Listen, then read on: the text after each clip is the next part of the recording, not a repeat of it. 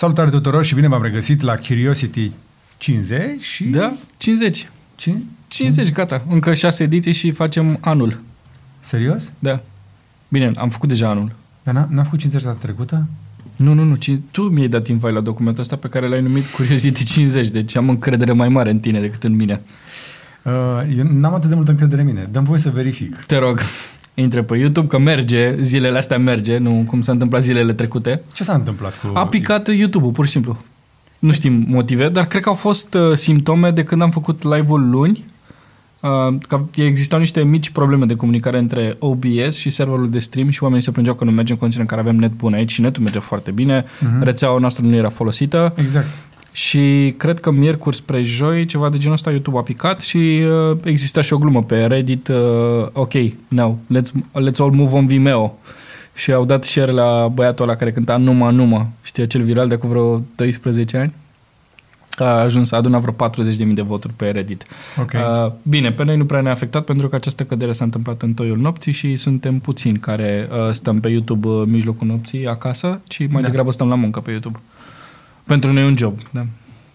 Pentru, nu, nu pentru toată lumea. Uh, s-au plâns foarte mulți americani care stau și și așteptau ca YouTube-ul să-și revină, dar uh, în cele din urmă YouTube-ul și-a revenit evident, așa cum își revin toate. Round the World a fost uh, picajul uh, și un tweet de la Team YouTube.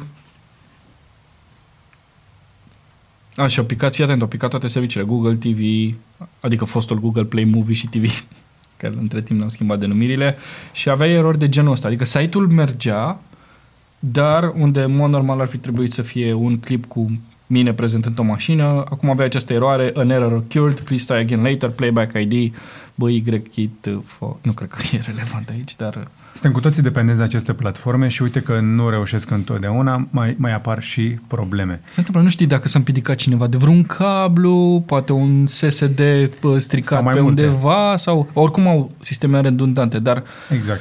Uh, cel mai probabil a fost o întrerupere pe undeva. Hai să depășim uh, treaba asta. S-a mai întâmplat, se va mai întâmpla. Hai să dăm un refresh, cum s-ar spune.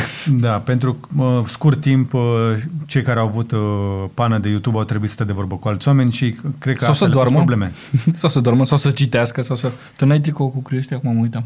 Uh, nu, nu l-am aici. L-ai pe Da, ce da, cu de, de, cavalerie? de asta au ascuns aici după ecran. Ah, ok, am înțeles. Uite, să-mi arăt Cred că l-am aici acasă, nu mărciul. știu unde e. De fapt nu e mărci, că doar eu am mărci ăsta. Sperăm să le facem mărci curând. Da. Cândva. Bun, uh, a fost o săptămână plină în care am avut și Black Friday, am avut și uh, Apple cu procesorul M1. Uh, cu care vrei să continuăm? Hai să începem scurt așa cu Black Friday și mai degrabă aș vrea aici să auzim vocea oamenilor, să ne scrie mai jos în comentarii pe, pe YouTube, pe Spotify mai greu să ne comentezi, dar uh, intră pe YouTube la acest episod de Curiosity și spune-ne cum a fost experiența ta și ce ai cumpărat. Pentru că este la cald uh, după Black Friday, uh, adică noi suntem în mijlocul Black Friday când înregistrăm, este vineri după masă, o să intre oricum sâmbătă de dimineață și primele impresii, eu mă aștept ca toată lumea să se laude că a mers bine, dar uh, nu am văzut uh, niciun produs wow. Uh, însă pot să spun ce mi-am luat. Uh, evident, probabil că oamenii vor să știe, mi-am luat uh, teste de COVID, Uh-huh. PCR sau... PCR, uh, am luat din alea uh, con- perfect concludente, nu vreau să pățesc ca Elon Musk, care uh, o- o să ne zici tu imediat ce a pățit. Uh, deci am luat, am luat teste, am luat două prize inteligente și am mai luat uh, din astea vouchere de transport cu mașina. Uh, Le, le luam mai ieftin uh, ca atunci când nu pot eu să duc uh, uh, să duc pe Lorena sau uh, pe fete undeva în oraș, la școală, asta în anul următor, să am niște vouchere din astea de reducere. Sunt bune, că, care parcă a fost la jumătate de preț, adică 25 Exact. de lei în loc de 50, cât e în mod normal.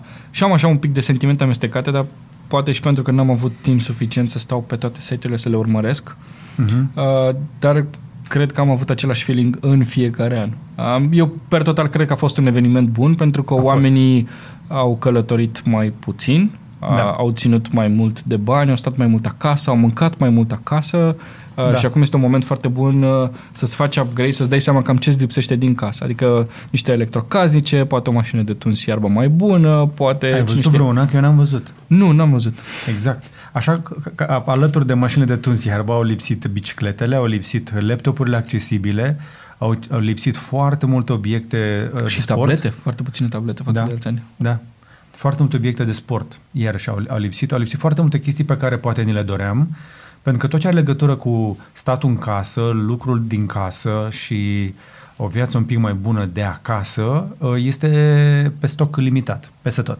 Da. Păi, Sau inexistent. Da. Este un an foarte ciudat și uh, cred că n-a avut nimeni timp, nu știu, de anul trecut să pregătească să facă mai multe biciclete, mai multe laptopuri, pur și simplu așa a fost anul ăsta și într-adevăr puține laptopuri um, interesante reduse sub 2000 de lei. Uh, sunt tot mai mulți oameni, copii, profesori care trebuie să facă lecțiile de acasă și uh, cei mai mulți au preferat să cumpere laptopuri pentru că sunt mai Vânzările ieftine. de laptopuri au duduit tot anul. Da, pentru că sunt mai ieftine. Ai deja ecran, ai deja tastatură, nu trebuie Da. să cumperi diverse periferice și uh, na, e un bundle mai accesibil și e normal să Dar nu găsești peste tot. webcam, webcam-uri bune nu am găsit.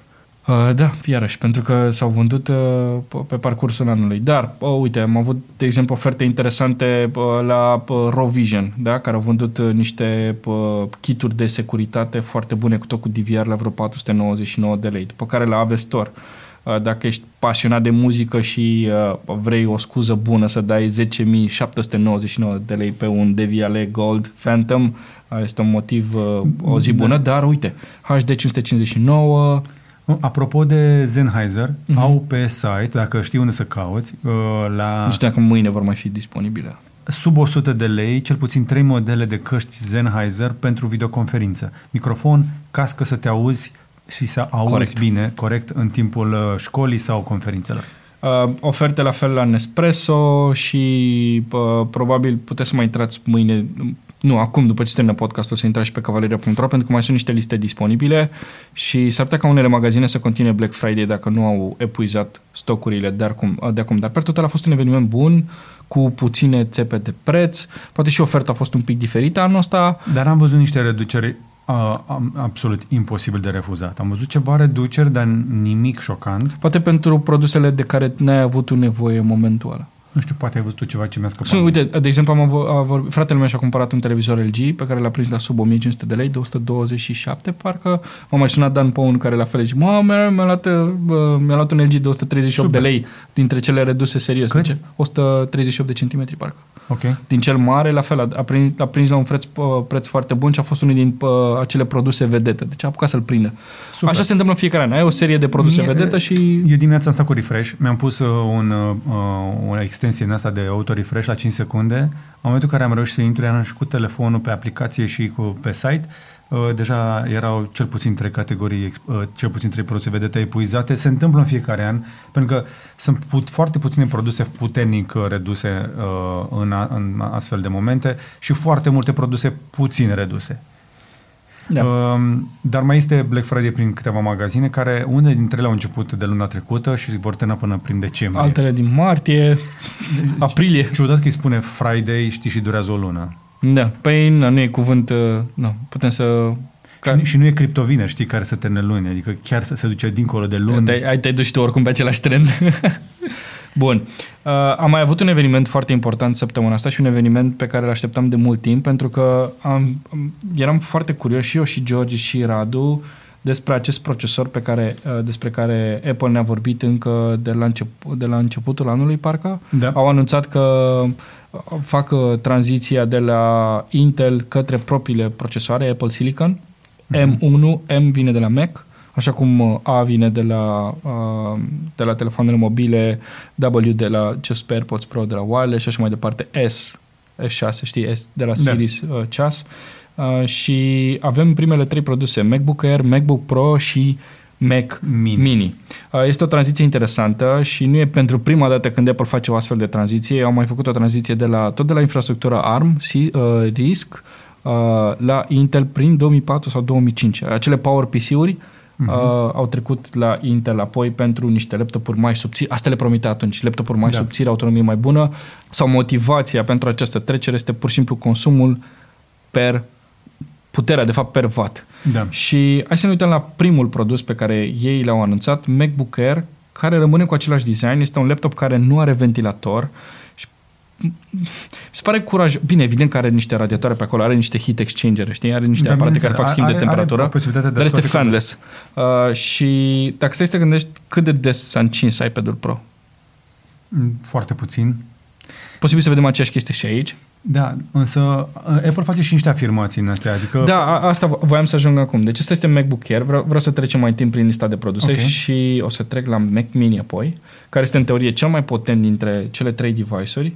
Uh, diferențele dintre MacBook Air și MacBook Pro sunt de faptul că MacBook Air are un nucleu minus pe grafică și îți spun și de ce se întâmplă asta, pentru că producătorii de procesoare, atunci când le fac, au o, o rată de succes nu 100%. S-ar putea ca unele procesoare să iasă, la, m, să iasă cu șapte nuclee, al optelea să nu fie funcțional. Și acele procesoare se duc pe Air, Ok. care sunt mai slabe, s-ar putea să se ducă pe iPad și așa mai departe.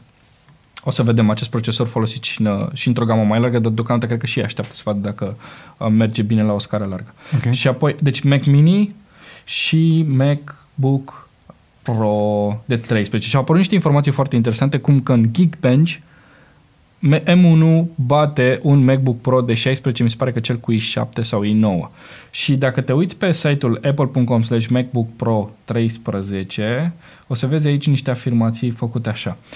Uh, 8-core GPU creates beauty like a beast up to 5%, 5 times faster graphics performance. Și te duci, vezi, iei copy-paste 8-ul de aici, apeși Ctrl F, dai paste la 8, bine, s-ar putea să fie o greșeală asta, dar mă, înțelegi ideea? Da. ca să mergem la acel asterix de acolo.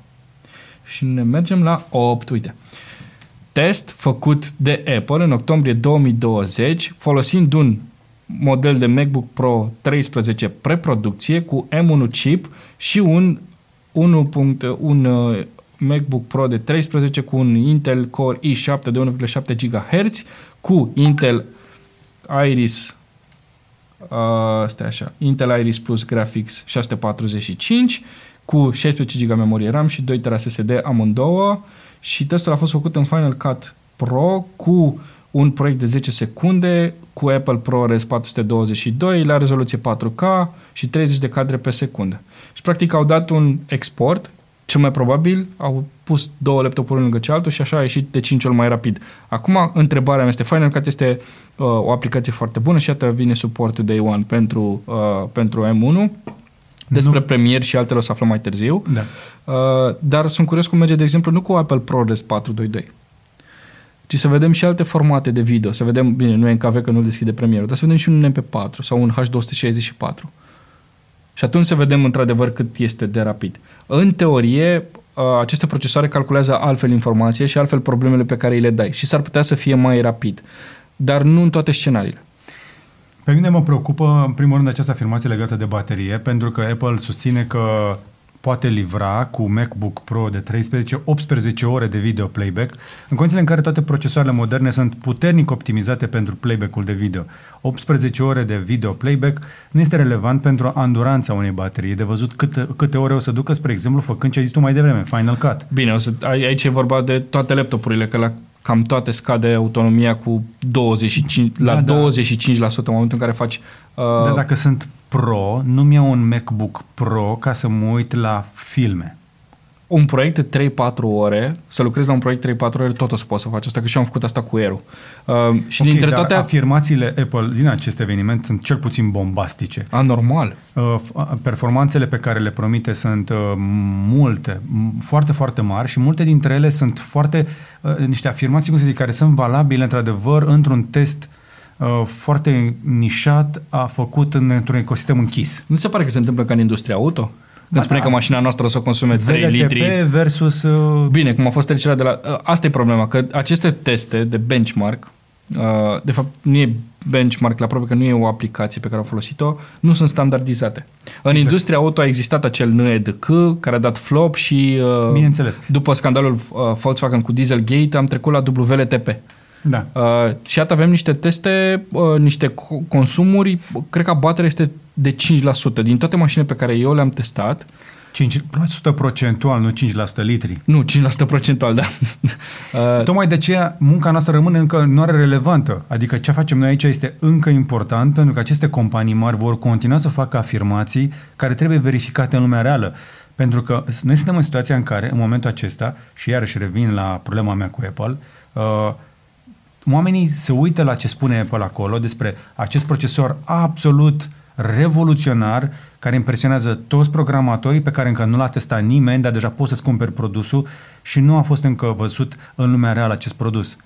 Și vom afla niște chestii despre M1 care s-ar putea să fie într-adevăr să confirme toată chestia asta. Sau să nu. Sau nu. Dar până să apuci tu să afli dacă M1, Apple, procesorul celor de la Apple, este cu adevărat atât de spectaculos și poate să vedem oare merge cu aplicațiile tale de la birou sau cu cele în care tu lucrezi de obicei, poate faci programare, poate faci grafică, poate faci Photoshop. S-ar putea să afli că, hei, Photoshop abia din 2021 dar poate merge și așa. Cum merge? Merge mai bine sau mai prost decât uh, cu unii 5 sau cu unii 7 sau cu unii 9? Nu ai cum să știi lucrul ăsta, pentru că suntem în situația în care aceste produse sunt lansate cu o chestie, o tehnologie total nouă, în care se spune foarte vag cam când o să meargă și ce o să meargă și primii care vor cumpăra, ca de altfel la fiecare generație nouă de tehnologie, devin un fel de cobai. Așadar, recomandarea noastră este amânați investiția într-un uh, M1 până când nu este testată în lumea reală de alți oameni uh, mai curajoși uh, și cu dară de mână, adică programatori sau creativi. Eu am zis că o să-mi iau unul pe infrastructura M1. Aștept, aștept de fapt să treacă primele două, trei luni de la lansare. Să vedem că e ok, pentru că totuși e una exact. dintre cele mai noi tehnologii. De asta, de asta, asta spun și eu. Și uh, singura afirmație din cele pe care, uh, pe care aș vrea, o cred, este cea legată de baterie. Pe mine nu mă interesează video playback de 18 ore, ci pe mine mă interesează partea aia cu că s-ar putea să țină peste 10 ore la folosire normală. Uh-huh. Adică ceea ce folosesc eu, mail, uh, site, scris și așa mai departe, s-ar putea să țină peste 10 ore. Pentru că de la MacBook Air cel care nu avea rezoluție retina, eu n-am mai văzut un laptop care să aibă autonomie atât de mare și să o facă super bine de fiecare dată. Inclusiv pentru montaj, editare și chestii mai... Uh... E, n-ai văzut. Mai sunt, mai sunt. Uh, mă întreabă Radu de ce aș avea nevoie de o baterie de 10 ore uh, în condiții în care stau tot timpul la birou. Pentru că se întâmplă să nu mai fii tot timpul la birou și să nu fii obligat atunci când faci ceva mai serios să-l ții tot timpul în priză. Mai sunt și momente unde ai fost ultima dată undeva unde n-ai avut priză? Păi nu, în an pandemic nu. Ah, ok. Dar de obicei uh, se întâmplă să mai călătorești destul de mult. Uh-huh. Da, autonomia nu mai este atât de importantă și pentru con- consum de multimedia Apple deja ne oferă soluții mult mai interesante. iPad-urile sunt uh, bune pentru așa ceva uh, și n-aș insista mai mult în zona asta. Uh, mă așteptam ca pe noua gamă de la Apple, pe noile Mac-uri, dacă avem tot avem un procesor care poate fi poate duce fără probleme și uh, variantele lor de, OS, de touch OS-uri, adică versiunea de iPhone sau de iPad, aceste mono, aș, aș vrut să vedem și suport pentru touch uh-huh. pe Mac-uri. Nu îl vom vedea nici pe MacBook Pro, nici pe MacBook Air. Ecranele încă nu sunt cu touch.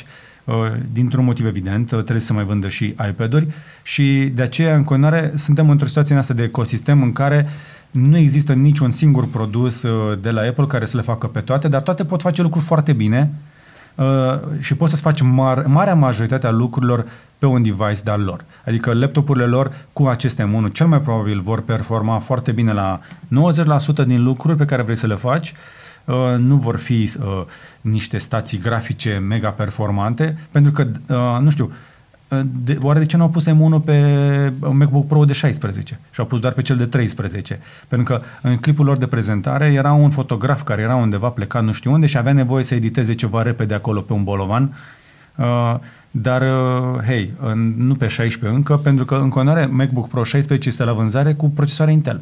Cred că o să vedem un M1S sau un M2. O să ajungă și acolo. Sunt curios. În 2-3 în 2 ani, mi se pare, o, vor renunța cu totul la Intel și înțeleg că vor mai lansa și produse cu Intel. Deci... Foarte scurtă aș mai adăuga despre Apple că începând de vineri au început să fie disponibile și în România în stocuri foarte limitate noile iPhone-uri. Ok. Atât deocamdată. Uh, prețurile rămân neschimbate la Air, la Pro și la... Nu, Mac Mini este mai ieftin. Uh, și da, cam atât. 16 GB memorie maximă de stocare, de, uh, de RAM și până la 2 tera SSD și poți să-l faci scump, scump, scump. Uh. Hai să mergem la următoarea știre. Uh, și începusi tu mai devreme cu YouTube care a picat. Da. Uh, YouTube ne-a mai dat o veste uh, acum câteva ore, cel puțin la momentul la care registrăm noi, că a dat cancel la YouTube Rewind. Uh, o să găsești un tweet pe uh, pur și simplu pe Twitter. A fost un uh, tweet uh, cu o poză în care au spus că uh, nu li se pare potrivit ca într-un an pandemic uh, să facă un rewind, care era ca un fel de all-star uh, party uh, și Oricum, în ultimii ani, uh, Rewind-ul nu a ieșit prea bine, nu cred că mai aveau nevoie de încă un pic de hate. Cred că efectiv le este atât de mult frică de hate încât nu mai vor să riște nimic. Adică poți să citești un mesaj dacă vrei. Încă din 2010 am terminat fiecare an cu Rewind. Adică ne-am uitat în spate la cei mai puternici creatori de conținut, cele mai importante clipuri și trenduri. Uh, fie că v-a plăcut sau nu, or only remember 2018, deci uh, gluma cu Will Smith și cu MKBHD, uh, Rewind a fost tot timpul un motiv de, celebra- de uh, sărbătoare pentru tine. Dar 2020 a fost diferit și nu ar fi corect să continuăm acest trend. Ca și cum 2020 a fost un an bun. Așa că luăm o pauză de la Rewind în acest an. Uh, Asta este mesajul pe scurt, după care mulți creatori au început să vină uh, cu tot felul de reacții. Da, ar fi avut cu ce să facă, pentru că oh. au, au fost foarte multe conferințe care s-au ținut pe YouTube uh, online, au fost, uh, au fost foarte Chiar, multe... Hai să, hai să ne gândim noi. A, Among pe, Us, de exemplu, Fall Guys. Fall Guys a fost un joc care a apărut și a dispărut imediat. Uh, Among Us este uh, jocul exact, acum jucat Mr. de toți. Beast, care a avut un an fenomenal în continuare a făcut chestii foarte mișto. Casey Neistat a revenit din nou pe vlogging, au fost uh, noi trenduri pe muzică, Coco Melon, uh, ăsta cu, cu rechinii, care a, a, a fost e cel mai vizionat clip. Adică există da, în continuare soluții. K-pop-ul, care în continuare e o forță a naturii. Este un cataclism uh, care Dar probabil producția ar fi fost foarte greu de executat. Uh, mă gândesc, e în continuare foarte mulți oameni care mm, lucrează de acasă. Cu și... de scenariu făcut ca lumea, îi pune pe creatori să filmeze singur făcând o chestie. Da. Sau puteai pur și simplu, efectiv, să decupezi din cele mai urmărite clipuri. Luai cele mai urmărite clipuri și făceai ceva. Hai să mergem la o altă știre care este foarte interesantă. Gata, trecem peste chestia asta? Păi gata. Altceva nimic Așa interesant? Așa și YouTube peste reminder nostru, așa păi stai mă, Mariane, mă, că s-a mai întâmplat ceva important pe YouTube.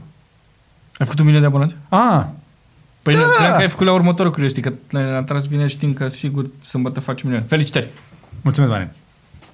Ne-am atins. Da, e ok.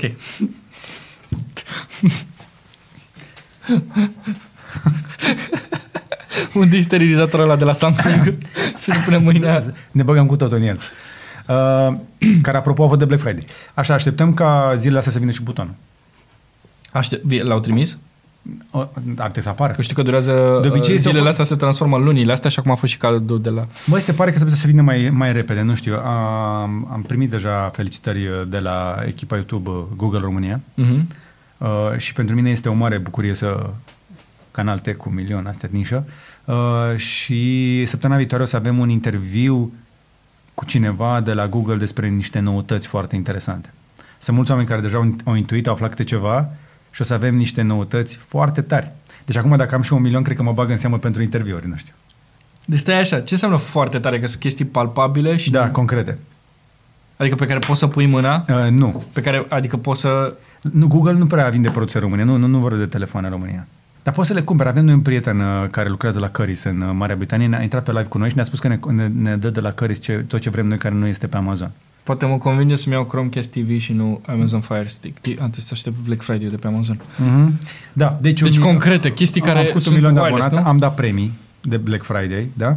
Deci, dacă n-ați urmărit, am, am făcut, spre exemplu, eu aș fi dat chestia asta. Uite, un YouTuber din România a făcut unul dintre cele mai mari cahuturi din istorie. Am avut 833 de oameni pe un Kahoot. Și dacă îmi pun minte, îl duc la limită. Adică o să le scriu celor de la Kahoot să întreb dacă sunt în stare să hosteze un Kahoot cu 6.000 de oameni. Pentru că eu cred că putem merge 6.000 de oameni pe live să facem Kahoot. Adică, practic, am avut un fel de chestionar, vrei să fii milionar? Am stat cu Marian și cu Radu, am încropit întrebări și am testat pe cei care știu cu adevărat, care sunt cu adevărat fani și care știu ce se întâmplă. Deci ar fi să facem un concurs de asta săptămânal. Nu e așa? Am licență pe un an, am plătit. Așa. A fost scump, dar a meritat. Ne-am distrat foarte tare. 360, putem să facem 364 de cahute. Așa. Și uh, cu, aceste, cu acest concurs am reușit să obținem așa trei câștigători care și-au ales premiile și cel care a câștigat pe locul întâi nu a ales iPhone, deși aveam iPhone-uri, a luat un E10 Plus. Cred că de emoții, nu și-a dat seama. Uh, și ceilalți doi, evident, au luat uh, iPhone-urile. Uh, Ok. Am mai avut uh, și ROG Phone, am mai avut uh, și Oppo Reno 4 Pro 5G, am avut Mate 40 Pro uh, de la Huawei, am avut o mulțime de premii, filtre, uh, purificatoare, boxe foarte faine de la Vestor. A fost foarte, foarte tare. Dar dacă te uiți uh, sau asculti Curiosity, probabil știi deja, așa că mai bine trecem la următoarea știre. Uh, da, este o știre foarte interesantă de la Honda, care, iată, calcă pedala și uh, vrea să devină cel mai mare sau singurul producător care face în masă, în volum, mașini uh, de autonomie level 3. Cum așa? Ce înseamnă level 3, Marian? Uh, stai așa, dacă țin, minte, țin bine minte, level 3 mașina poate să meargă singură, dar condiția este să fii tu atent la drum. Și va merge foarte bine pe autostrăzi. Un fel de Tesla Model 3 sau Model S, doar că pe mașini care trebuie să fie în teorie mult mai accesibile. Și să știi că văd, am simțit în ultima vreme pe, pe o mulțime de mașini de volum că sunt capabile să ia viraje tot mai strânse. Știi, în fiecare an Da. îți iei cât un viraj reper în drumul Da. tot spre casă și vezi că în fiecare an mașina aia e o mașină la un moment dat care virează doar pe, nu știu, 15%, după aia următorul an 17%, după aia următorul an 20% și la un moment dat s-ar putea să merg cu o mașină care o să ia virajul ăla și o să am încredere O să ia toată totală. curba. Păi problema rămâne în continuare curba aia de la intrare în Corbeanca. Care din... Dacă intri cu condus autonom, uh, după ce ai intrat uh, pe șosea Unirii, după Horbach, prima curbă la stânga. A, ok, gata, știu, gata. E, curba aia e în continuare cea mai mare problemă pentru toate mașinile, că un pic de autonomie. Și de ce? Uite, o să luăm pasta reper și o să testăm cu o Honda. Exact, pentru că uh, acolo în aia, spre exemplu, dacă eu vin cu 60 la oră, Mhm. uh, există, uh, uh, sunt de cea mai multe ori Tesla ia curba, dar din cauza unei limitări de legislație, unghiul maxim al volanului, controlat de calculator, are o limită raportată la viteză. Deci poate să facă unghiuri mai mari la viteze mai mici. Deși mașina teoretic este capabilă să ia virajul ăla cu 100 la oră Uh-huh. dar nu are voie din punct de vedere legal să învârtă volanul la mai mult de nu știu câte grade la 60 la oră. Dar nu știu dacă e neapărat legal, cred că și-au și ei niște măsuri de precauție, pentru nu, că este oricum... efectiv legislația, au spus chestia asta. Da, da. Da, e, e, e o castrare uh, legislativă. Ca să explicăm și mai bine, nivel 3 uh, o să fie acel sistem uh, de conducere autonomă pe care tu o să-l folosești pe DN1 atunci când o să mergi bară la bară. Și mi se pare că în condițiile astea, dacă e, dacă e trafic intens, Ar, s-ar putea să nu fii atent la, uh, poți să nu fii atent la volan. teoretic ar să poată facă și giratorii și treceri prin intersecții. Nu cred, asta e de nivel 4. Uh, e Zici de tu? nivel 4, da. Da. Uh, Ok. okay. Uite, Honda plănuiește să lanseze acest uh, senzor, Sensor Pack Level 3 Autonomous Cars, așa se numește aici pe site, adică practic este un pachet pe care Honda îl cumpără de la alți producători, gen Continental, Bosch, Siemens, uh, Intel și așa mai departe. Și prima mașină pe care o vor vinde cu această tehnologie este Honda Legend, care uh, este echivalentul Mi-e dor să acordului. văd un legend. Da, este Legend era peste acord. da, era peste acord, dar e, cea, legendul este acordul mm, statelor. Uh, Legendul era mașina cu motor de 36. Mm-hmm.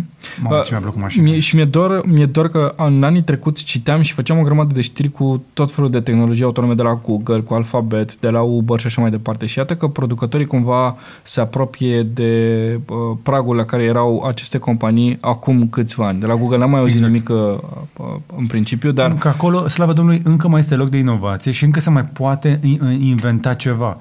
Sunt tot mai puține locuri în tehnologie unde putem vedea culoare de, ale, de alergare, culoare de accelerare. da. Sunt foarte multe tehnologii care s-au maturizat. Uite la microfoane, spre exemplu, nu s-a mai schimbat nimic de foarte mulți ani.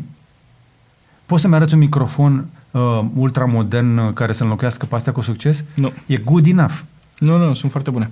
Uh, Sau, iarăși, la camere, evoluția există, dar este lentă. La, la laptopuri doar se subțiază. La mașini însă, o, oh, cât loc de inovație este pe foarte Da, multe normal. paliere. Uh, Noi în momentul ăsta conducem mașini care sunt nivelul 2 de autonomie, adică mașini care uh, pot ține singure viteza, Și pot banda. ține distanța față de mașina din față și pot ține și bandă, dar au nevoie în limite. permanență de un șofer atent. Da. Uh, nivelul 3, asta face, este practic, mi se pare că la Volkswagen este echivalentul lui Traffic Jam Assist. BMW Da. are la fel, Assisted Driving, care merge excepțional. Problema lor e că uh, sunt disponibile doar pe o anumită mașină și trebuie să plătești un anumit preț. Iar ce vrea să facă Honda e să pună de la acest sistem de la Jazz până la Legend și evident modelele Acura, care sunt Hondele Premium. Dar sistemul acesta 2, pentru cei care sunt curioși de cât ar trebui să coste, software este cea mai complicată chestie pentru că el, în teorie și în practică, poate fi rezolvat și cu o singură cameră. O cameră ieftină care pur și simplu prin uh, image recognition poate să facă totul. Da, poate fi mult îmbunătățită cu un radar ca să îi spună mai clar mașinii când se apropie de un obstacol, dar în rest, în afară de distanța față de obiecte, cu o cameră care se uită înainte și vede banda și tot ce se întâmplă de jur împrejur, computer uh, cu image recognition, uh, asistată așadar de un calculator în timp real, ești ok. Level 2 se poate rezolva inclusiv pe o Dacie cu un cost care nu trebuie să depășească 100-200 de euro pe hardware de cea mai bună calitate în momentul ăsta. Deci de aceea ne așteptăm ca această tehnologie să se democratizeze cât mai curând. Uh, apropo că mi-a, mi-a adus aminte de Exact, asta, George Hotz. Uh, George Hotz, care este cel care a... Infamul hacker al rețelei PlayStation Network. Da, și cel care a făcut uh, și jailbreak-urile pe, pe telefoanele cu iOS, dar George Hotz are... o- Așa mă, uitasem, aveam lapsus.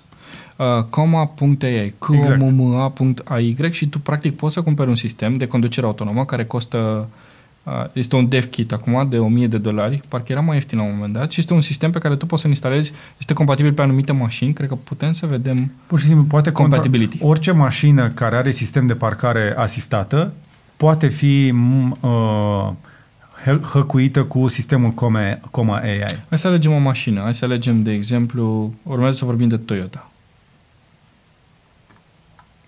Toyota. Mulțumesc. Livera- special delivery.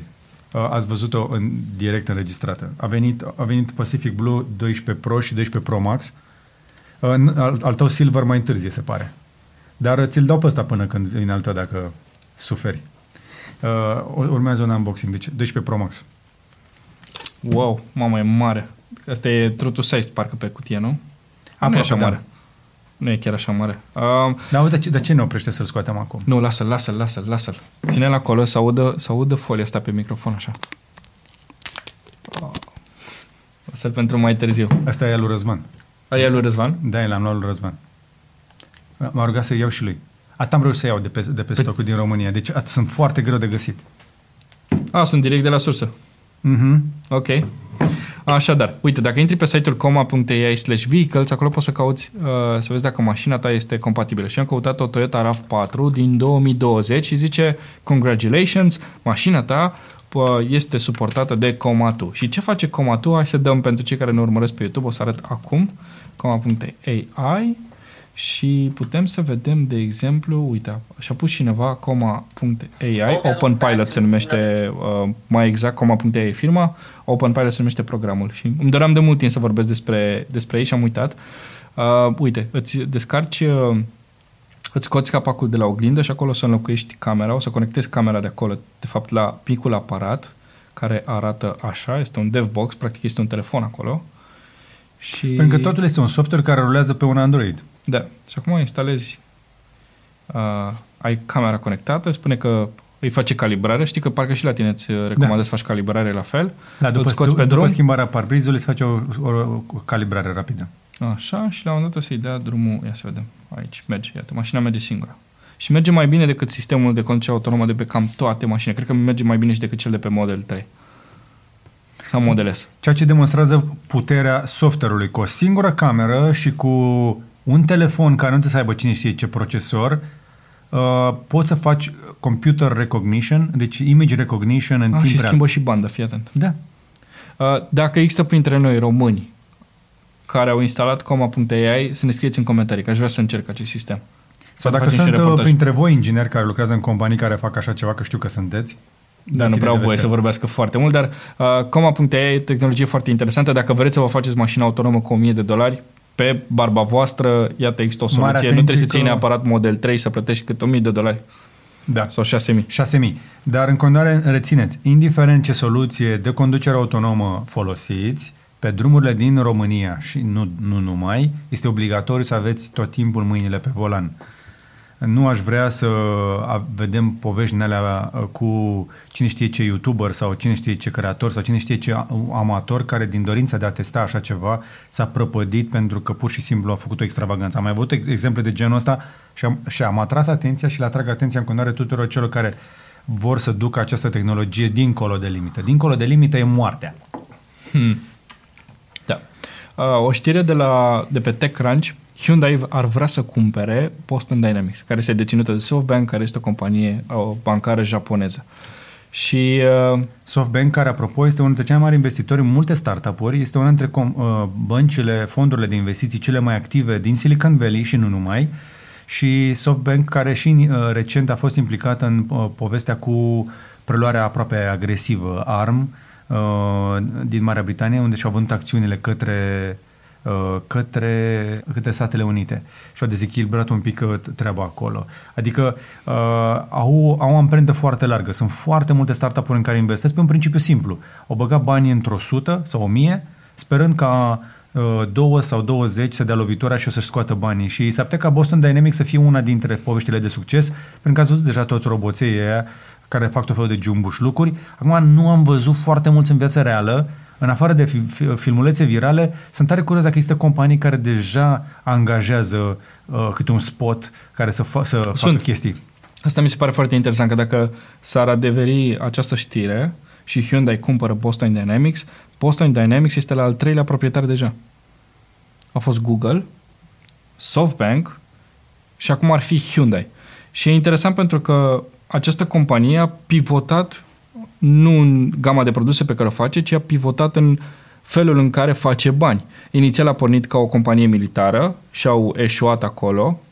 Nu, nu- da, Au geopolitică și alte chestii. Au făcut niște chestii pentru armata americană de demo mai degrabă, dar nu au ajuns să fie folosite. Da, uh, și cred că e destul de greu să faci bani uh, din așa ceva în condițiile în care uh, nu prea mai sunt războaie și cam e pace peste tot și noi avem alte probleme în perioada asta. Uh, iar sub uh, umbrela celor de la SoftBank, iată, Boston Dynamics a început să vândă acel spot. Roboții ăștia au, folos- au fost folosiți inclusiv la Cernobâl, au fost folosiți pentru telemedicină uh, și inclusiv NI- NYPD, poliția din New York, folosește acești uh, roboți. Apoi mai sunt uh, alți, uh, alte modele mai puțin cunoscute care se folosite în, uh, în depozite, de exemplu. Și acum e interesant că Hyundai este pe un... Uh, Așa, un- e, e pe un val de investiții de- uh, destul de mare. Aduți aminte că au cumpărat Aptiv, Da. da. pentru tehnologie de mașini autonome. Ei au f- format o companie nouă, uh, Motional se numește, și, uh, și Aptiv și Hyundai sunt 50-50 Da. și acum, da, ei cumpără practic tot niște roboți.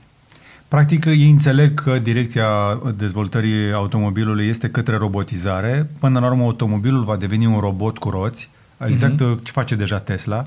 Și ca să ajungi din urmă Tesla și să o depășești în, uh, în noul normal, în noua lume care vine în fața noastră, prin tehnologie, îți trebuie o tehnologie care să iasă din zona de auto. Automobilul, așa cum este el, noi ne plângeam oricum de foarte multă vreme că avea update-uri minime de la o generație la alta. Cam aceleași motoare, cam aceleași cutii, mici îmbunătățiri colo-colo, care pentru pasionați păreau importante, dar overall automobilul rămâne aceeași cutie de metal cu patru roți, două faruri, un volan, uh, uh, vitraje de, de jur împrejur.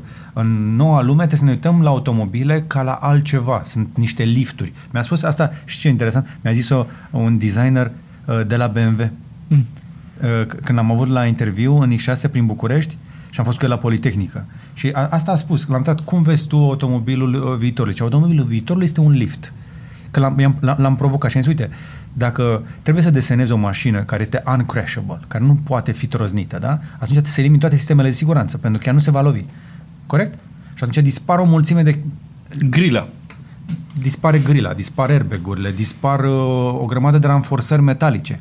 Deci de câte elemente de, rezist, de structurale care să reziste la un accident. Mașinile astea sunt făcute să fie troznite, să fă, făcute să se lovească toate.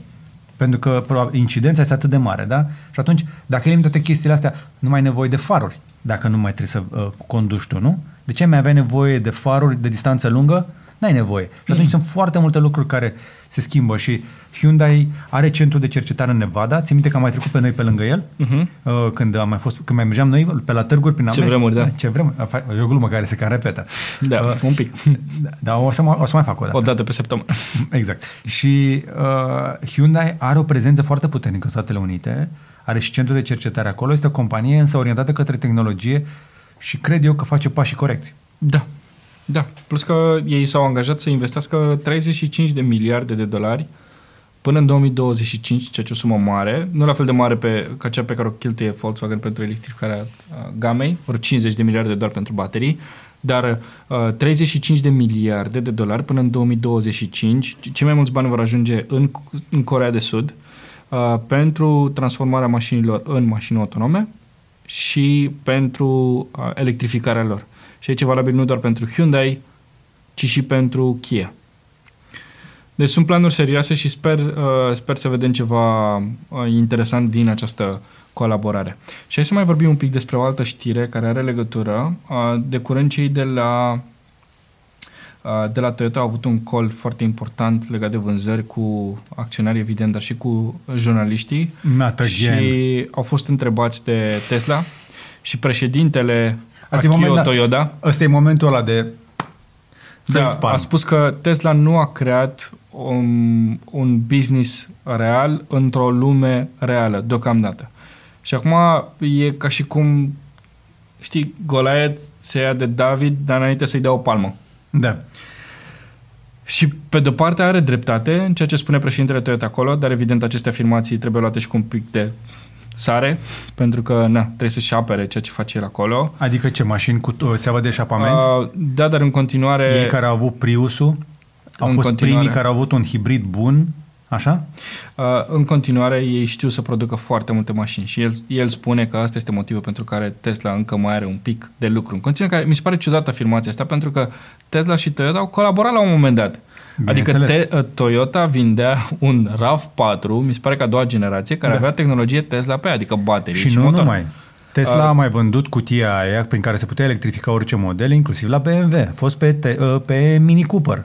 Da. Și pe alte modele care au fost electrificate cu soluții Tesla pe vremea când Tesla era încă un furnizor dintre cei mulți la care go- coloșii ăștia se duceau să cumpere tehnologie. Acum Tesla este cea mai valoroasă companie din lume, mai valoroasă auto, mai valoroasă chiar decât Toyota, dar Toyota într-adevăr vinde mai multe mașini. Dar ce fel de mașini vinde? Vinde mașini din prezent și din trecut. Nu vinde mașini din viitor. Da, ai- aici e problema Toyota, Toyota dar um, e o problemă pe care o vedem la, tot, la toți producătorii japonezi, care sunt un pic așa blocați, adică și Honda face același lucru și Mazda întârzie. De la Toyota cred că nu avem încă o mașină full electrică. Nu, nu de la avem. Honda și de la Mazda avem și nu doar că avem, am, și văzut mers cu ele. Am văzut prototipuri de fuel cell, am văzut hibride de toate felurile. Mirai, da.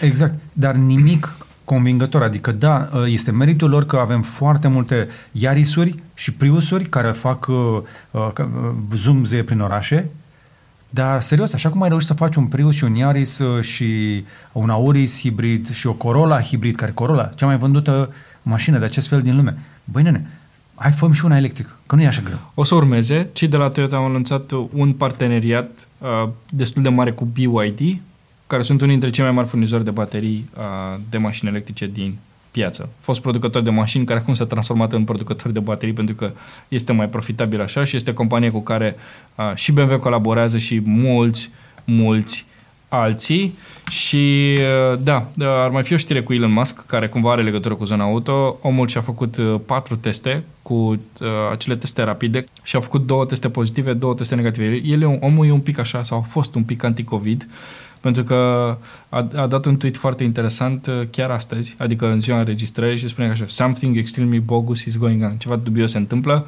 Am fost testat uh, pa- de patru ori pentru COVID, două teste sunt negative, două sunt pozitive. Aceeași mașină, aceeași aparatură, aceeași asistentă. Uh, rapid antigen uh, test from BD.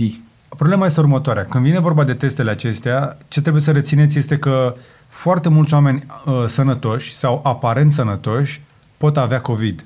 Acum, întrebarea este cât COVID ai în tine, că doar de la un anumit nivel de uh, concentrație, zicem așa, de prezența virusului, poți, să te, poți să-l consideri bolnav. Pentru că e în aer, o să-ți ajungă în nas, dar sistemul tău imunitar s-ar putea să-l oprească acolo. Dacă trece mai departe și ajunge în sânge, s-ar putea să-l oprească sistemul tău imunitar acolo. Sau poate nu-l oprește niciuna, nici alta și ajunge să te infecteze. Eu cred în continuare că uh, și așa, fa- uh, cu fals negative, pentru că asta este problema. S-ar putea să te dea pozitiv și tu să n-ai niciun simptom și să nu fii de fapt uh, infectat, pentru că da, ai fost în contact cu virusul, dar este o cantitate neglijabilă care nu o să-ți facă rău. Adică de, se și spune, Organizația Mondială a Sănătății spune că trebuie să fii în contact apropiat pentru 15 minute, adică la mai puțin de un metru și jumătate, timp de 10 un minut, un sfert de oră, cu o persoană pozitivă pentru a fi susceptibil de infectare. Dacă doar ai trecut pe lângă cineva, da, s-ar putea ca unele particule pe care este COVID să-ți ajungă în nas, ochi, urechi, în zonele umede, uh, dar probabilitatea să te și infectezi de la ele mm, este destul de redusă, dacă doar ai trecut pe lângă o persoană. De aceea uh, s-au băgat aceste limitări pe timp de noapte, pentru că adolescenții erau uh, vector, și sunt în continuare vectori puternici de transmisie. Găștile care se strâng, stau la oaltă, vorbesc, hăhăiesc, fumează, se pupă, se ating. Toate lucrurile astea normale care ne fac oameni, până la urmă, socializarea asta ajunge să propage virusul pentru că generează contact apropiat și suficient de lung încât să facă transferul. Uh, și mai avem o știre din zona auto, nu prea legătură cu cea din trecut. Este BMW iX, uh, este prima mașină electrică în afară de i3 pe care cei de la BMW o vor, uh, o vor face.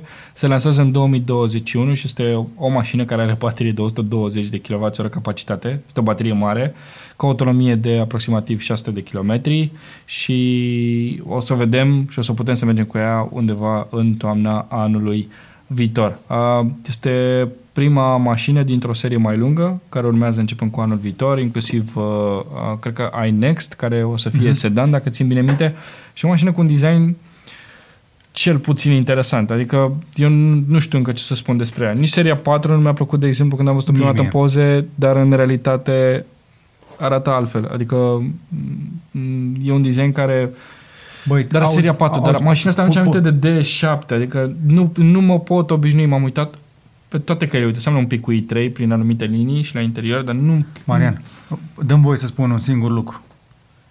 nu-mi place. Un BMW electric cu grila aia. Grila aia zici că e Mordor. Porțile din Mordor. Nu, grile aia sunt, zici că sunt două fese prin, nu știu, când stai pe zăpadă. Aici, nu știu. Nu știu ce să zic. Spatele e interesant, din laterale e interesant, dar aș fi vrut să văd, nu știu, poate un, un, un joc de design cu X5.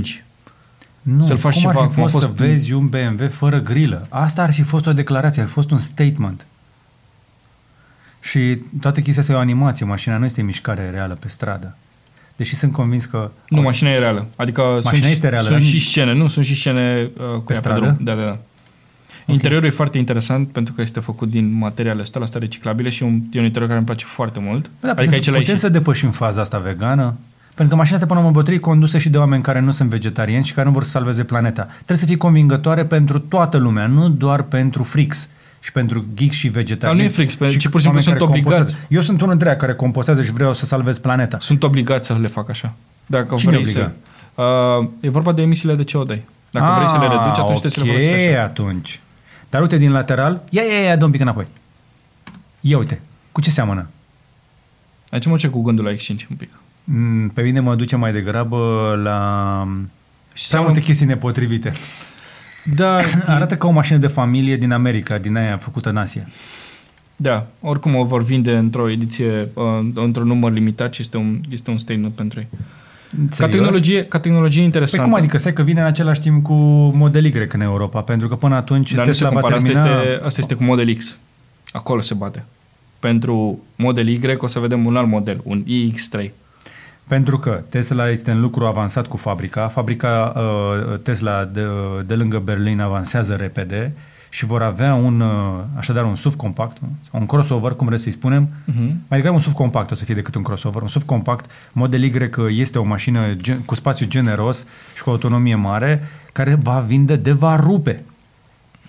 Și în momentul ăsta niciun producător european nu pare să aibă un răspuns serios. Adică, e, mă, pe exemplu, Hyundai, că vorbeam de Hyundai mai devreme, Kona e, uh, este o alternativă, dar este o mașină mai mică. Uh-huh. Uh, I, acest uh, iX de la, uh, de la BMW uh, este mai mare, Mhm. deci este pentru familii mari cu ma- dare mare de mână. Ne, ne va trebui cineva cu uh, ceva pentru o familie normală, pentru niște oameni care nu au bani de, o- nu au 80-100 de mii pentru o mașină, care vor să dea poate doar 40 de mii de Mhm, euro pe o mhm, mașină, mhm. știi? Să mă uităm la aceste imagini. Arată foarte bine așa. Un video pe Cavaleria vedem? Uh, săptămâna viitoare, deocamdată a fost prins cu Black Friday. Mhm. Dar o să facem uh, un clip despre ce înseamnă electricele pentru BMW în următoarea perioadă. Pentru că au avut o conferință de curând care se numește, uh, se numește Next Gen și uh, au vorbit și despre tehnologii viitoare. Nu, nu doar despre mașini, ci este statementul lor pentru următorii ani. Așa mișcare parcă nu mai e așa urtă mașină. Mhm. Deci, uh, uite, vezi, și fac tot felul de aluzii la Tesla, că mașini pentru oameni normali, la ce trebuie atât de multe chestii dacă mașina nu poate să zboare? Da, uite, asta e un let me unsee this, adică să aștepta ca oamenii să spună că este o mașină urâtă. Uh, apropo de tehnologia asta, uh, știi că știam de mult timp de ea, uh, mi-a, mi-a spus cineva de la BMW că o să vedem, nu o să mai vedem butoane și practic o să vedem orice suprafață din mașină transformată în uh, buton. Aduți aminte că asta am văzut la Royal, de exemplu. Bineînțeles, suprafață Uh, tactilă. Da, și practic ei au făcut dintr-o bucată de lemn, au făcut-o cu, uh, cu butoane touch. Și mă așteptam să văd asta și o să mai vedem câteva chestii interesante și tehnologia încă nu este gata, inclusiv holograme în mașină. Auzi, da, p- până, la, o- până, până atunci, uite-te și tu la șoferița asta, zici că e pilot de curse. Așa arată șoferițele reale? Stau perfect la volan uh, și sunt concentrate numai la drum? Nu, să, Sunt două femei într-o mașină. Să, să aibă și telefonul. Unde e telefonul din mâna uneia dintre ele? Și Unde e conversația? Nu doar, stai, Unde că e nu doar muzica femeile dată stau tare? cu telefonul în mână. Uh, Tot, toată, și toată lumea. Nu, nu, dar eu mă refer. Sunt două prietene într-o mașină. Stau așa cu minți și se uită la drum? Dar și în reclame, ce vrei? Nu, Ah, nu se ok. facă nimeni reclamele așa. This isn't BMW. Ia uite. Hai că e un pic, uh, e un pic curajos mesajul. Da, BMW-urile sunt mașini din prezent și trecut. Deocamdată nu avem BMW-uri din viitor. Și ăsta e primul. Deci uh, ar trebui să facă un impact. Hai să vedem. Ci că Abia grila aștept. asta, grila asta este acoperită din sticlă, care nu poate fi zgâriată. Deci oricâte pietre ai lua, nu se zgârie sau nu se sparge. Mhm. Și aici în grila asta, în teorie, dar nu, acum nu știu care sunt explicațiile exacte, dar în teorie în grila asta e foarte multă tehnologie de tot, tot, tot senzorii, radar, Mamă, toate astea mamă, sunt ce puse să aici. faci la o tamponare ușoară, îi dau una totală. Da, îi dau daună totală, pentru că și la seria 4 mă uitam, de exemplu, această grilă, de fapt, Meu. aici nu e la fel, dar în, um, la BMW seria 4, bara frontală e și în, în bara frontală este și grila. Și mai avem încă două știri rapide și gata că ne apropiem de o oră și vin cei de la dezinfectare peste noi. Chiar vin. Da, uh, un uh, fost angajat de la Microsoft, un uh, software engineer, uh, va fi condamnat la 9 ani de închisoare. De fapt, a fost condamnat la 9 ani de închisoare pentru că a, fol- a furat 10 milioane de dolari în uh, digital currency. Practic, el uh, trebuia să testeze, testeze o platformă de, de magazin și există acest currency stored value și el practic lua acești bani pe care îi folosea ca să testeze diverse chestii de pe site uh, și a cumpărat gift cards pe care apoi îi, uh, le, uh, aceste carduri de cadouri le revindea pe internet sau le dădea la schimb pentru Bitcoin. Deci există până la urmă oamenii ăia din companie care chiar au chestii din companie Da. pe care le vând la subpreț. Da. Hmm, nu e doar un mit. Da, deci, adică nu e, nu e, și nu e o fraudă mică, adică sunt 10 milioane de dolari, așadar uh, Bine, asta, a- asta este paguba, dar probabil că el le-a vândut la o fracție din preț ca să le vândă repede pe internet. A, da, îți dai seama. Dar asta este paguba pe care uh, cei de la Microsoft au găsit-o și au dat-o mai departe către avocați, procurori și așa mai departe. Deci este un scandal destul de, uh, de mare și omul ăsta, uh, na, uite, era și din Renton, din Washington, deci era fix de la sediu de acolo. A, și trebuie să plătească și 8,3 milioane de dolari înapoi. Mm-hmm. Și va fi, uh, cel mai probabil va fi și deportat după ce va ieși din închisoare, pentru că Este de origine ucraineană. Vajuk este, uh, este cetățean ucrainian și ultima Dacă tot vreți să vedeți concedierii prin companii, vă mai dăm una. Uh, stai că mai avem încă o, Ah, o bine. știre. Uh, Ring recheamă 350.000 de uh, 350 De interfoane. De, de interfoane. Nu, tu și tu folosești ceva de genul Doorbells. ăsta, nu? Da, și eu folosesc ceva de genul ăsta. Este pur și simplu un buton cu o cameră pe care dacă apeși, uh, îți sună pe telefon ca să vezi cine e la ușă Uh-huh. și poți să și deschizi ușa dacă ușa este conectată. Uh, da, de s-ar putea să o trimiți înapoi, să știi. Că s-ar putea să ia foc. Ce model e? Uh, The Ring uh, Video Doorbell. Ar fi, a, da, auzi, A dacă- doua generație.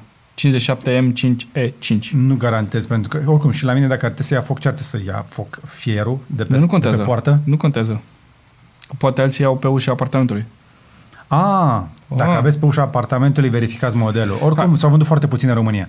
Așa, și zim și de ultima știre și gata. Penulti, penultima știre, Marian, că mai avem un pic de cripto. Uh, Ah, ok, da. Din categoria aveți grijă ce faceți pe Zoom, uh, un, uh, un uh, co- colaborator, să spunem așa, un uh, reporter uh, vedetă de la New Yorker, care uh, este o revistă destul de urmărită, o, o, una dintre cele mai vechi și mai uh, interesante, să zicem, nu neapărat cea mai respectabilă, dar un, unul dintre analiștii lor uh, a fost, care apropo este și analist la CNN, a fost concediat și și-a cerut scuze inclusiv pe Twitter și a spus că rămâne un fan al uh, New Yorker, după ce uh, unii colegi l-au observat pe, pe Zoom într-o ședință că se expune.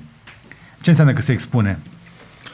A făcut chestii... Uh... A făcut chestii cu el însuși pe Zoom. Așadar, mare grijă când stați pe Zoom, am mai, văzut, am mai f- uh, spus chestia asta. Am avut un training recent cu uh, o companie în care a trebuit să învăț pe oameni din compania respectivă câte ceva despre videoconferință și uh, cel mai valoros sfat pe care am putut să-l dau, le-am zis așa, mare atenție, faptul că voi pe videoconferință îl vedeți pe șef vorbind, nu înseamnă că voi nu vă vedeți. Toată lumea se vede și eu chiar am făcut stalking în timpul unei conferințe la modul acesta. Iar am, am avut un eveniment cu vreo 80 de oameni și uh, guest speakerii făceau ceva și eu ce făceam în timpul ăla? Eram curios ce fac el alții. Și mă și la rând. Știi că pe Zoom poți să-l dai în full screen pe cine vrei tu și tu să te uiți la cine vrei tu în timp ce vorbește altcineva? Ok. Oh, okay. Nu, nu, nu știa chestia asta? Și poți să fii regizor de emisie? Uh, nu. Poți să vezi doar tu, să nu-i vadă ceilalți. Deci, dacă sunteți pe o videoconferință, aproape indiferent de platformă, indiferent cine prezintă și ce se vede pe ecranul principal, dacă tu apari cu fața, cu camera activă și cu microfonul, sau poate să oprești microfonul, dar apari măcar cu fața în bara aia pe acolo pe undeva, cineva poate să dea dublu click pe tine și doar el să te vadă în full screen și te poate filma, poza cu ce faci tu la tine acasă când tu crezi că nu te vezi. Asta înseamnă să nu știi ce înseamnă un pic de tehnologie Chiar dacă ești, lucrezi... Poate, uh, poate, poate Jeffrey uh, era un om bun, un scriitor foarte sunt bun. Sunt total de acord. Cel mai probabil e un om foarte decent. Și a, a, plăt, a plătit cu jobul pentru... Na, păi, alții fac chestii mult mai grave și nu plătesc Exact. De Tocmai de aceea. Uh, toți greșim, dar mai ales ceilalți, însă de când cu tehnologia și cu astea, astea rămân, au o amprentă digitală, cineva le vede, cineva s-ar putea să folosească de ele să-ți facă rău, mare grijă ce urmă lași pe internet. Dacă ai camera pornită, Gândește-te că te vede toată lumea, chiar dacă e altcineva în momentul ăla în videoconferință și ăsta este un sfat foarte important. Rapid, trecem uh, prin cripto, nu o să insist foarte tare. Bitcoin a trecut de pragul de 16.000 da? săptămâna asta. Wow! A făcut a, și un vârf de, de 16.3. De asta port eu ceas auriu astăzi. Dar te rog, spunem despre el. Uh, nu, că nu voiam să fac plasare așa, că nu era neapărat plasare, dar da, este un, pentru cei care o să întrebe, că siguranță, cu siguranță vor fi întrebări, este un ceas românesc de la Stemata, și am tot văzut reclame cu el pe Facebook, l-am văzut și la Micuțu, care uh, a făcut mișto de mine săptămâna asta. Și uh, îl țin pe mână și e ok, îmi place. Stemata este una dintre companiile românești pe care le recomandăm și noi și pe care le susținem pentru că vrem să le vedem ca, ca un succes. Da, doamne și, și nu sunt singuri care fac ceasuri, am mai avut noi, am mai avut Lorena la interviu, niște băieți care fac niște... Da, nu mai am lapsus acum, dar uh, da, sunt, sunt tot mai mulți, pentru că e, na, e mai ușor în 2020 să-ți faci o logistică bună.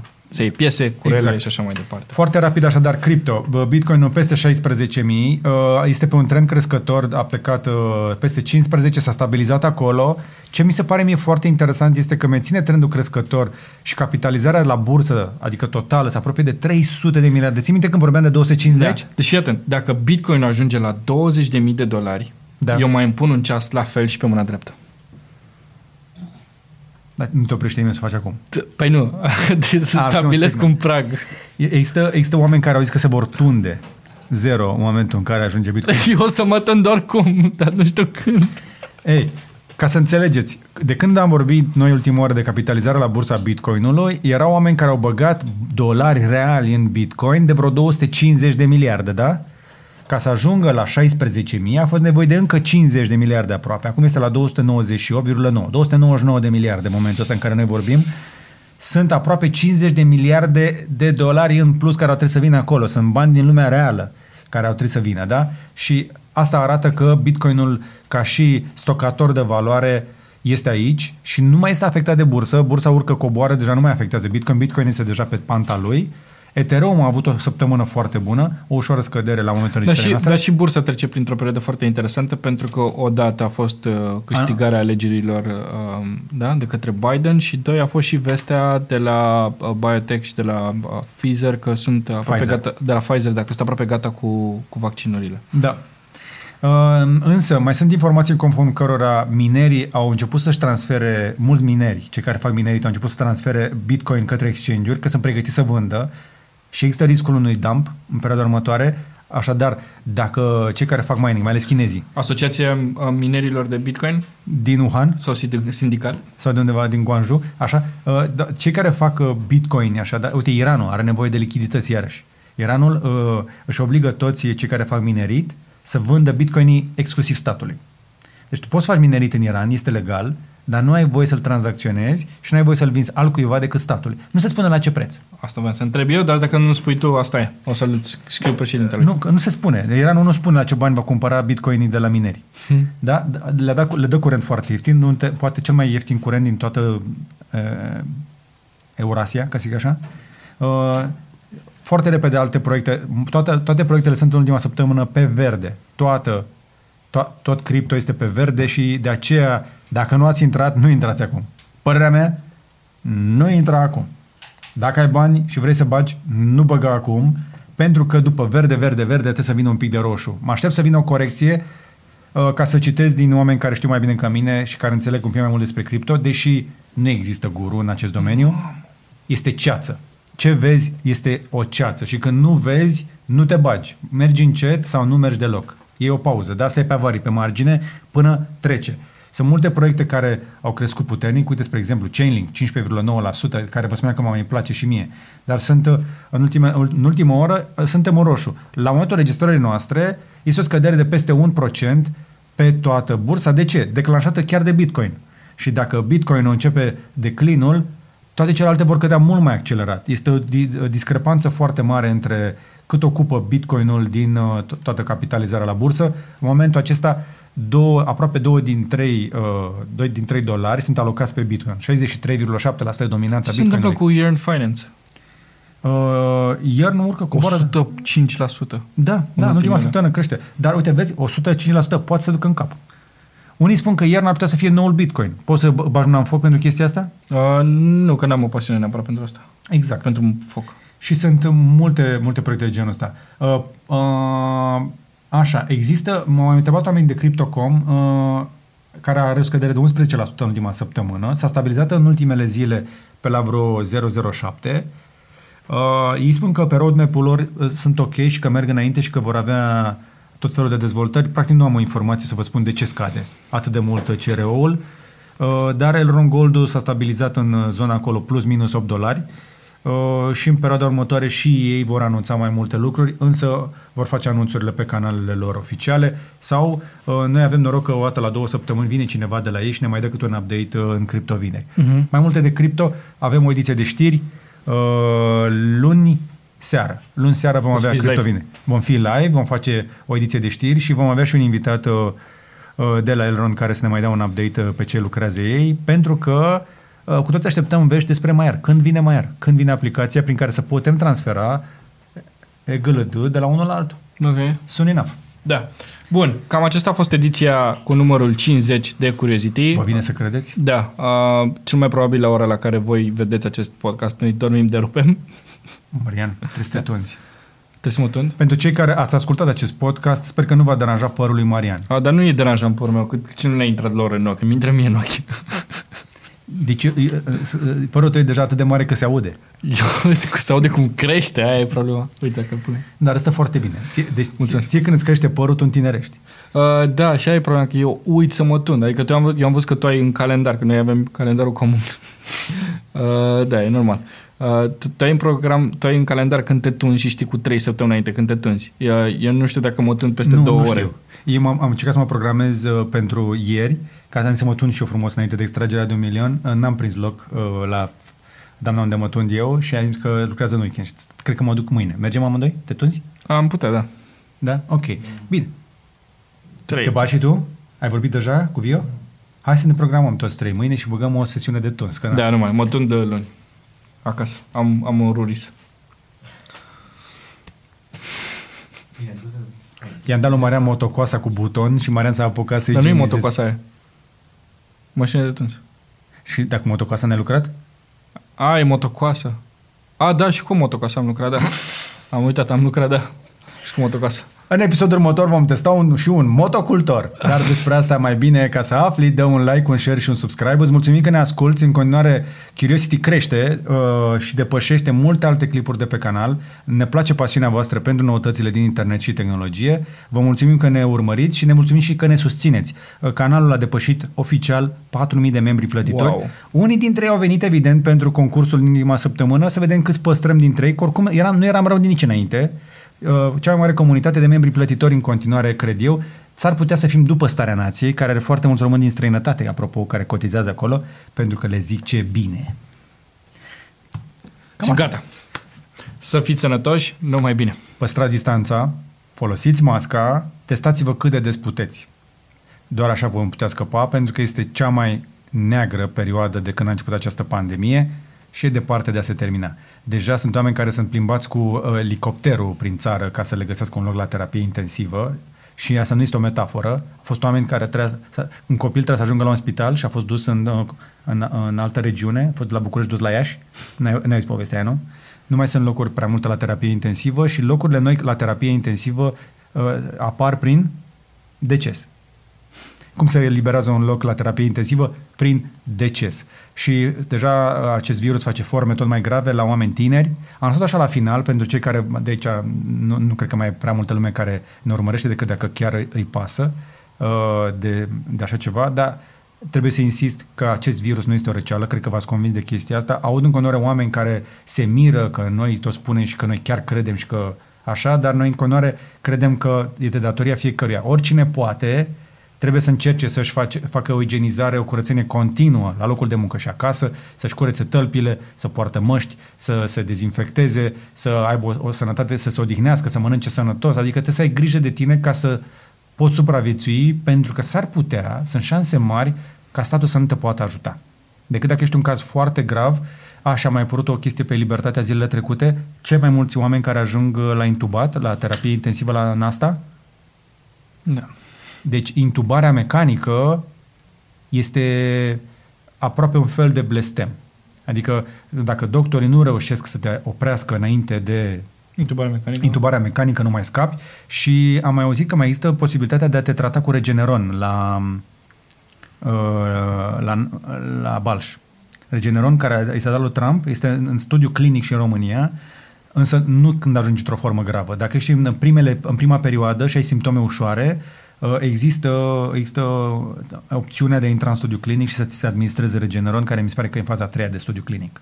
Da? Și atunci ați face faza internațională, că sunt obligați faza 1, faza 2 și la faza 3 să facă internațional. Balșul este în această, în această fază 3 și ai șanse să fii tratat ca un președinte american cu Regeneron. Doamne ferește. Uh, să n-ai nevoie. Dar știu oameni, spre exemplu, uh, nu știu dacă pot să-i spun numele, mi-a povestit uh, un om foarte cunoscut de la noi, uh, nu este un politic, este un, este un, un om pe care îl apreciez. Și mi-a spus toată sinceritatea, eu și toată familia am făcut, ne-am dus și pentru că aveam formă ușoară, înainte- înainte- încă dinainte să fac febră, m-au întrebat dacă vreau să fac tratamentul ăsta, este un pic experimental și am semnat.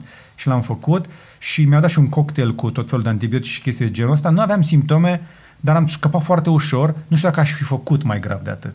Și asta este o problemă, pentru că mai auz, spre exemplu, de, uh, am, auzit, am ascultat pe drum de la BBC un uh, material despre un anumit medicament, uh, un interferon beta, care practic stimulează uh, uh, organismul și la oamenii mai în vârstă la care sistemul imunitar răspunde mai greu, e ca și cum îi, uh, fac, e un fel de semnal de alarmă pentru sistemul imunitar să uh, ac- acționeze mai devreme. Dacă ești în prima fază a bolii, să le, celulele se comunice între ele și să spună vezi că am un intrus, oprește duplicarea lui. Pentru că asta face acest interferon beta. Deja am trecut în alt episod de Curiosity, dar vă spun așa că există avans, da, există acel vaccin cu eficacitate 90%, dar până la fa- vaccin, vaccinul poți să le când ești sănătos. Mulți dintre noi ne vom infecta, ne vom imuniza natural. Imunitatea asta durează câteva luni, dar pe aia oricum poate să te vaccinezi, da? Ei, în, în faza inițială ai mai multe soluții. Ai re- tratamentul cu Regeneron sau acest interferon care se testează, a intrat în faza a treia, este din Marea Britanie. Mai este încă destul de mult lucru la el, că nu există nici un tratament de COVID acceptat universal de toată lumea. Nu există. Deci nu există să zici care e protocolul medical pentru bolnavul de COVID. Nu există. Trebuie să te duci într-un spital unde oamenii ăia au testat ei niște chestii și au funcționat. Trial and error. Suntem în faza cu trial and error, da? Pentru că este de atât de puțin timp. Cercetarea în domeniul medical durează. Dar acest interferon beta Asta face, practic, la oameni mai în vârstă, la care sistemul imunitar reacționează târziu și violent, îl activează mai devreme, astfel încât să nu facă mai mult rău decât bine, uh-huh. ca să se lupte cu virusul, pentru că se pare, și nu vreau să vă sperii mai tare, dar cu asta vreau să închei, uh, este că acest virus a învățat să blocheze capacitatea celulelor de a da alarmă. Și de aceea oamenii mai în vârstă sunt mai afectați. Și de aceea reușește, uite, se face pielea de găină când spun chestia asta, I, I shit you not. Sunt oameni din ce în ce mai tineri care sunt infectați și care fac forme grave. Nu doar că fac asimptomatic, sunt oameni de 30 și care nu au preconditions, care nu au uh, comorbidități, cum se zice, nu au cancere, mult, cei mai mulți mor cei cu cancere, uh, iarăși o chestie care nu prea se spune. Cei mai mulți care mor au și cancer sau un diabet uh, uh, avansat, au, au boli grave. Da?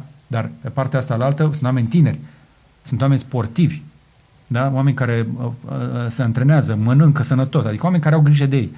Și să faci prea mult sport nu ajută. Nu știu dacă știi. Dacă faci prea mult sport, imediat după ce ai terminat un, o cursă din asta, un maraton, imunitatea ta este la pământ. Pentru că toate, toate sistemele, știi, ca la Star Trek, toate sistemele au fost duse la sistemul locomotor. Și sistemul tău imunitar are nevoie să revină de acolo din faza de efort. Așadar, odihniți-vă, încercați să dormiți măcar 7-8 ore pe noapte, mâncați cât puteți de sănătos, mâncați legume, vitamina C, dacă nu aveți soare, luați vitamina D, se pare că și asta ajută. Feriți-vă de aglomerație, faceți-vă igiena, nici un moment de scăpare. Toți cei care spun că au făcut COVID în ultima vreme nu au habar de unde l-au luat. Și de aceea, orice moment de neatenție ne poate costa pe fiecare dintre noi, dar mai ales pe cei dragi care putem lua contactul. Și noi avem în uh, echipa noastră uh, oameni care au trecut deja prin aceste situații sau unii trec și suntem alături de fiecare dintre ei, dar și de voi, uh, pentru că va să trecem împreună prin toată chestia asta, dar depinde de fiecare dintre noi cum o facem cu responsabilitate. Trebuie să vă asumați. Dacă, dacă ați făcut COVID, anunțați-vă toți cei cu care ați, ați interacționat. Sunt români care nu și anunță oamenii care au interacționat că au luat virusul. Trebuie să-ți faci ancheta ta epidemiologică, trebuie să suni pe toată lumea. Nu, nu, nu că doar e obligatoriu prin lege. Băi, e o chestie de, de la om la om, e o chestie de viață și de moarte. S-ar putea ca tu să dai o formă, tu să nu fi făcut simptome, să dai cuiva care să nu știe că este infectat și el să facă o formă gravă. Dacă ai fost în contact cu cineva, asumă-ți responsabilitatea. Este, când am fost anunțat de cineva care mi-a spus că a fost în apropierea mea și mi-a spus că vezi că am avut contact cu cineva, am apreciat lucrul ăsta. Dar eu am fost departe de a fi luat. Dar mi-a spus încă în avans, uite, spre exemplu, mai aveam două minute până la o întâlnire cu Laurențiu Cojocaru uh-huh. și mi-a spus, zice, nu mai veni pentru că m-am întâlnit ieri cu cineva care tocmai s-a pozitivat. La două minute. Două minute. Sunt două minute care pot conta și de aceea depinde de fiecare dintre noi să ne asumăm responsabilitatea dacă ajungeți în contact cu virusul. Chiar dacă nu aveți simptome, opriți contactul social, așteptați perioada de incubare, testați-vă și anunțați pe toată lumea. Și gata. Numai bine!